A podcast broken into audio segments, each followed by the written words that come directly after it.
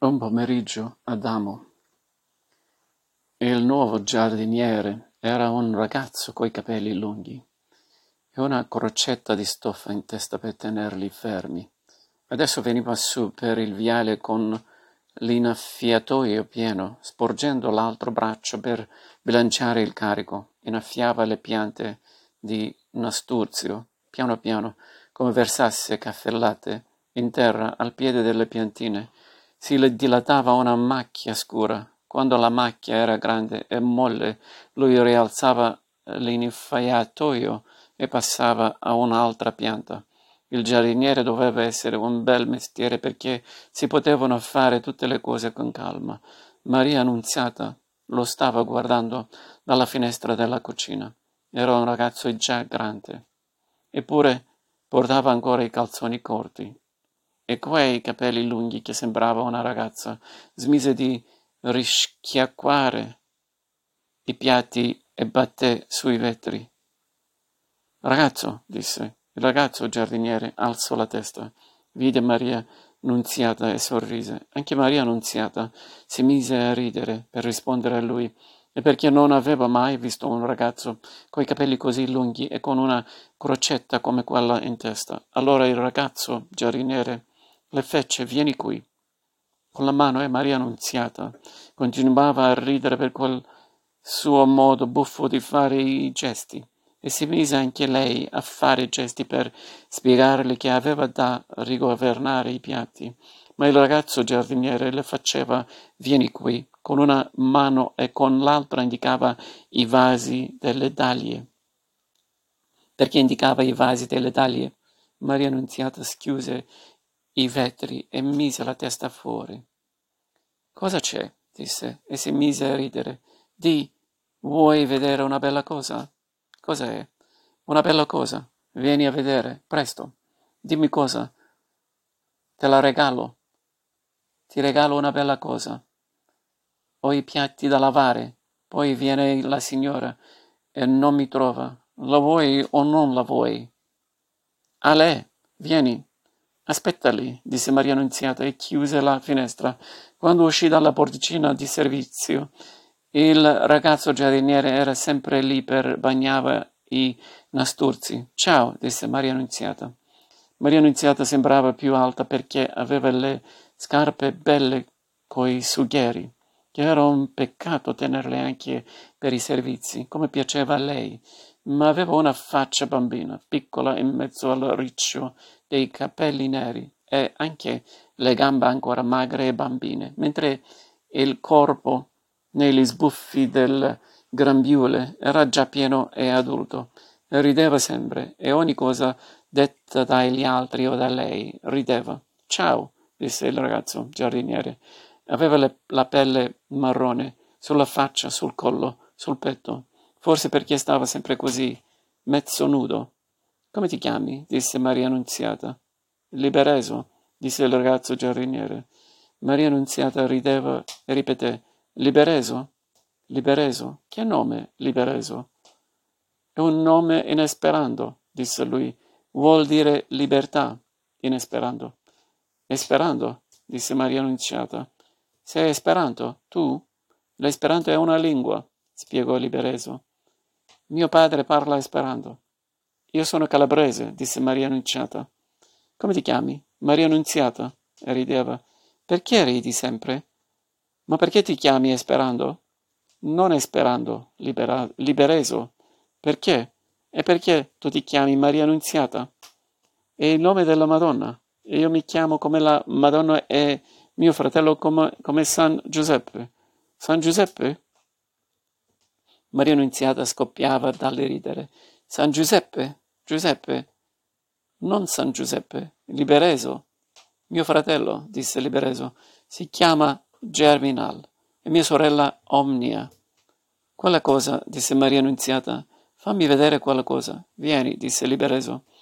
Posò in affiatoio e la prese per mano. Maria Annunziata si impuntò. «Dimmi cosa è, prima». «Vedrai», disse lui, «mi devi promettere che la terrai da conto». «Me la regali?» «Sì, te la, te la regalo». L'aveva contatta Nell'angolo vicino al muro del giardino c'erano delle piante di dahlia in vaso alte quanto loro. E lì, cosa? Aspetta. Maria Annunziata faceva capolino dietro le sue spalle. Libereso si chinò per spostare un vaso, ne alzò un altro vicino al muro e indicò per terra. Lì, disse. Cosa? Disse Maria Annunziata. Non vedeva niente. Era un angolo in ombra, con foglie umide e terriccio. Guarda che si muove, disse il ragazzo. Allora lei vide una pietra di foglie che si muoveva, una cosa umida, con occhi e piedi, un rospo. Mamma mia!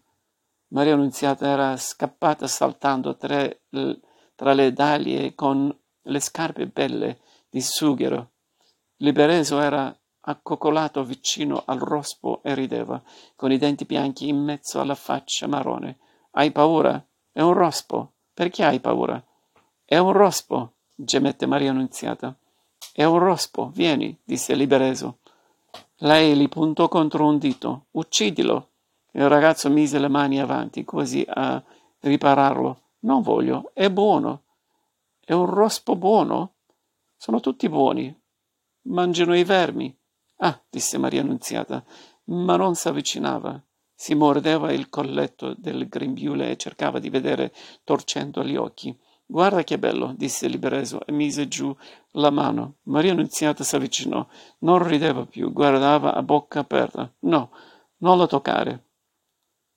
Libereso con un dito stava carezzando il rospo sulla schiena verde grigia, piena di verruche bavose.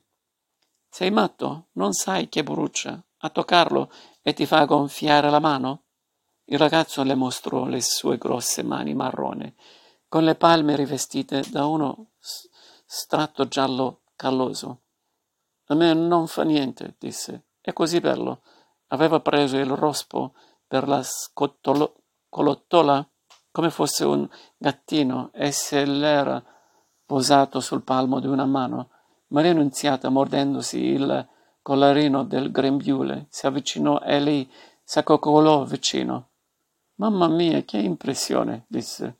Erano accoccolati tutti e due, tutti e due, due dietro le dahlie, e i ginocchi rosa di Maria Annunziata sfioravano quelli marrone, tutti sbucciature di Libereso. Libereso passava una mano sul dorso del r- rospo di palma e di dorso, e ogni tanto lo riacchiappava quando voleva schivolare giù. Carezzola anche tu, Maria Annunziata, disse. La ragazza si nascose le mani in grembo. No, disse. Come? Lui disse. Non lo vuoi? Maria Annunziata abbassò gli occhi, poi guardò il rospo e li riabbassò subito. No, disse. E tu? Te le regalo, disse Libereso. Maria Annunziata aveva gli occhi annuvolati. Adesso era triste rinunciare a un regalo. Nessuno le faceva mai regali, ma il rospo proprio le metteva schifo. Te lo lascio portare in casa, se vuoi. Ti terrà compagna. No, disse. Libereso rimise in terra il rospo che s'andò subito ad acquattare tra le foglie. Ciao, Libereso. Aspetta, devo finire di lavare i, fiati, i piatti. La signora non vuole che esca in giardino. Aspetta, ti voglio regalare qualcosa, una cosa proprio bella. Vieni. Lei si mise a seguirlo per i vialetti di ghiaia. Era uno strano ragazzo, Libereso, con i capelli lunghi e che pigliava in mano i rospi. Quanti anni hai, Libereso? Quindici. E tu? Quattordici. Compiti o da compire? Lo compiò il giorno dell'annunciazione. È già passato? Come? Non sai quando è l'annunciazione?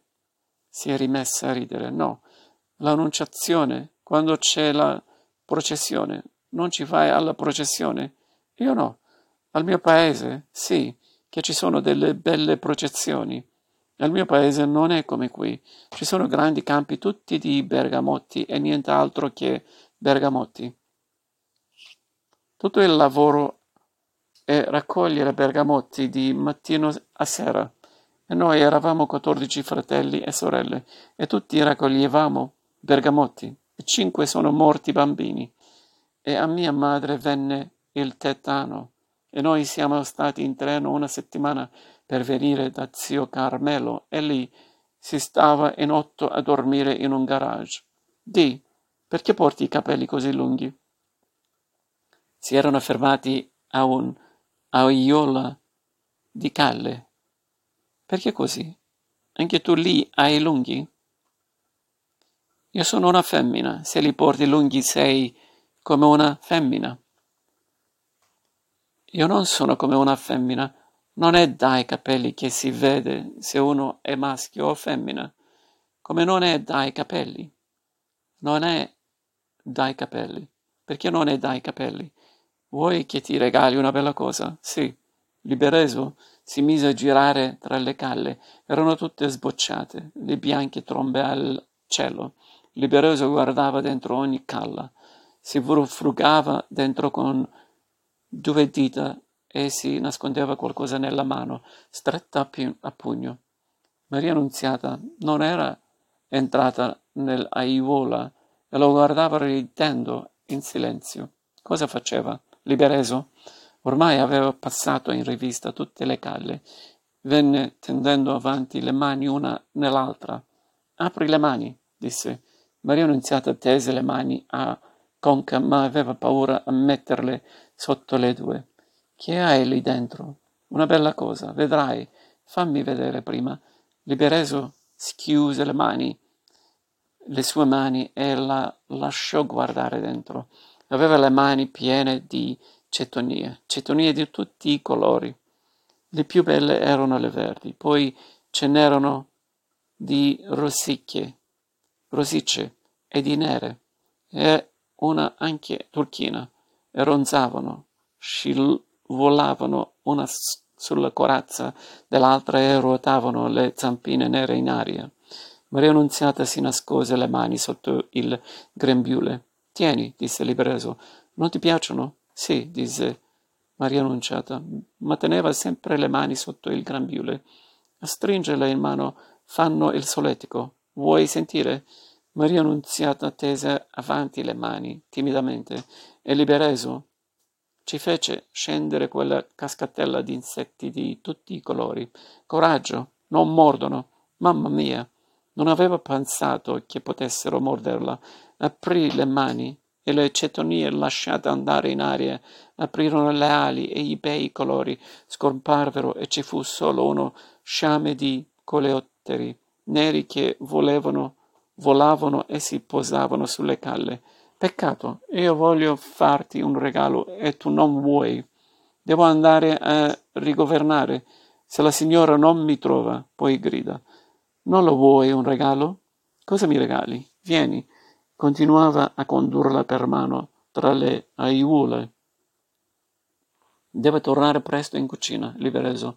Poi devo spennare una gallina. Puà, perché puà? Noi non mangiamo carne di animali morti. Sempre quaresima. Fate? Come? Cosa mangiate? Tante cose. Carciofi, lattuga, pomodori. Mio padre non vuole che si mangi le carne, la carne degli animali morti. E neanche caffè e zucchero. E lo zucchero della tessera? Lo vendiamo alla borsa nera. Erano arrivati a una cascata di piante grasse, tutta stellata e di fiori rossi. Bei fiori, disse Maria Annunziata, non prendi mai, ne prendi mai. Per fare? Per portarli alla Madonna. I fiori servono per portare alla Madonna. Mesembriantemum. Cosa? Si chiama mesembriantemum, questa pianta, in latino. Tutte le piante si chiamano in latino. Anche la messa è in latino. Non so. Libereso stava sbirciando tra le serpeggiare dei rami sulle parete. Eccola, disse. Cos'è? C'era un ramarro fermo al sole, verde con disegnini ve- neri. Ora lo piglio. No, ma lui si avvicinava al ramarro a mani aperte. Piano piano, poi uno scatto, acchiappato. Ora rideva contento con il suo riso bianco e marrone. Guarda che mi scappa. Dalle mani chiuse, ora sgusciava la testina smarrita, ora la coda. Anche Maria Annunziata rideva. ma faceva dei salti all'indietro ogni volta che vedeva il ramarro e si stringeva la sottana tra i ginocchi. Insomma, non vuoi proprio che ti regali nulla? Dissero Libereso, un po' mortificato, e piano piano posò su un muretto il ramarro che saettò via. Maria Annunziata teneva gli occhi bassi. «Vieni con me», disse Libereso, e la riprese per mano.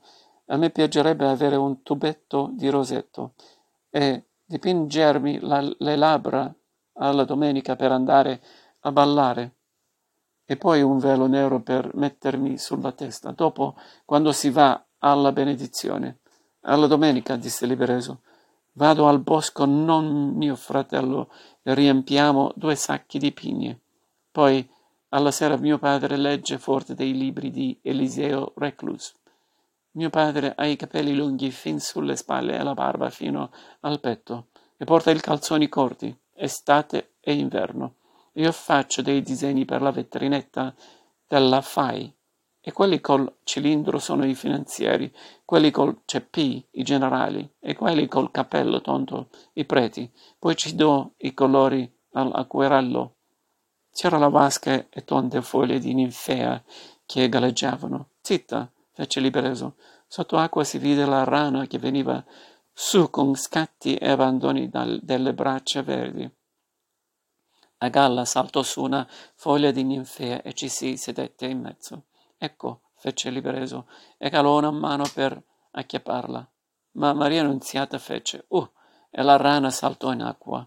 Ora Libereso cercava ancora col naso a fior d'acqua. Laggiù, cacciò sotto una mano e la tirò fuori chiusa, chiusa a pugno. «Due in una volta», disse. «Guarda, sono due una sopra l'altra».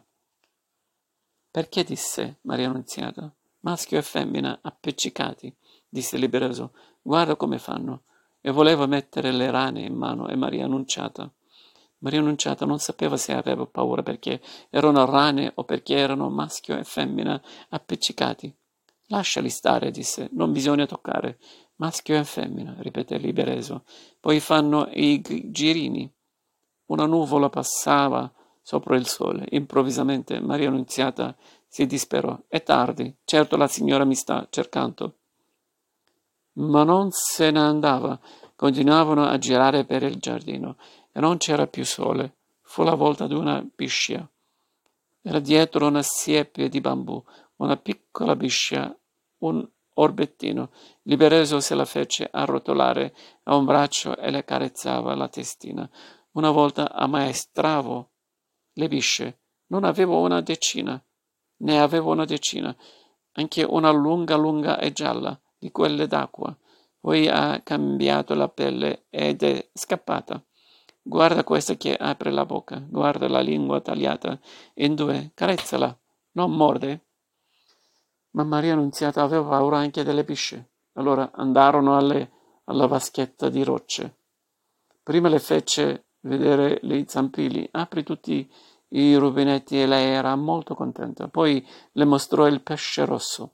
Era un vecchio pesce solitario e già le squame cominciavano a imba- imbianchire. Ecco, il pesce rosso piaceva a Maria Annunziata. Libereso cominciò a girare le mani in acqua per acchiapparlo. Era una cosa difficile, ma poi Maria Annunziata poteva metterlo in un vasetto e tenerlo anche in cucina. Lo prese, ma non lo tirò fuori dall'acqua per non farlo soffocare. «Metti la mano giù, carezzalo», disse Libereso. «Si sente che respira. Ha le pinne come di carta e le scaglie di... che pungono, ma poco». Ma Maria Annunziata non voleva carezzare neanche il pesce.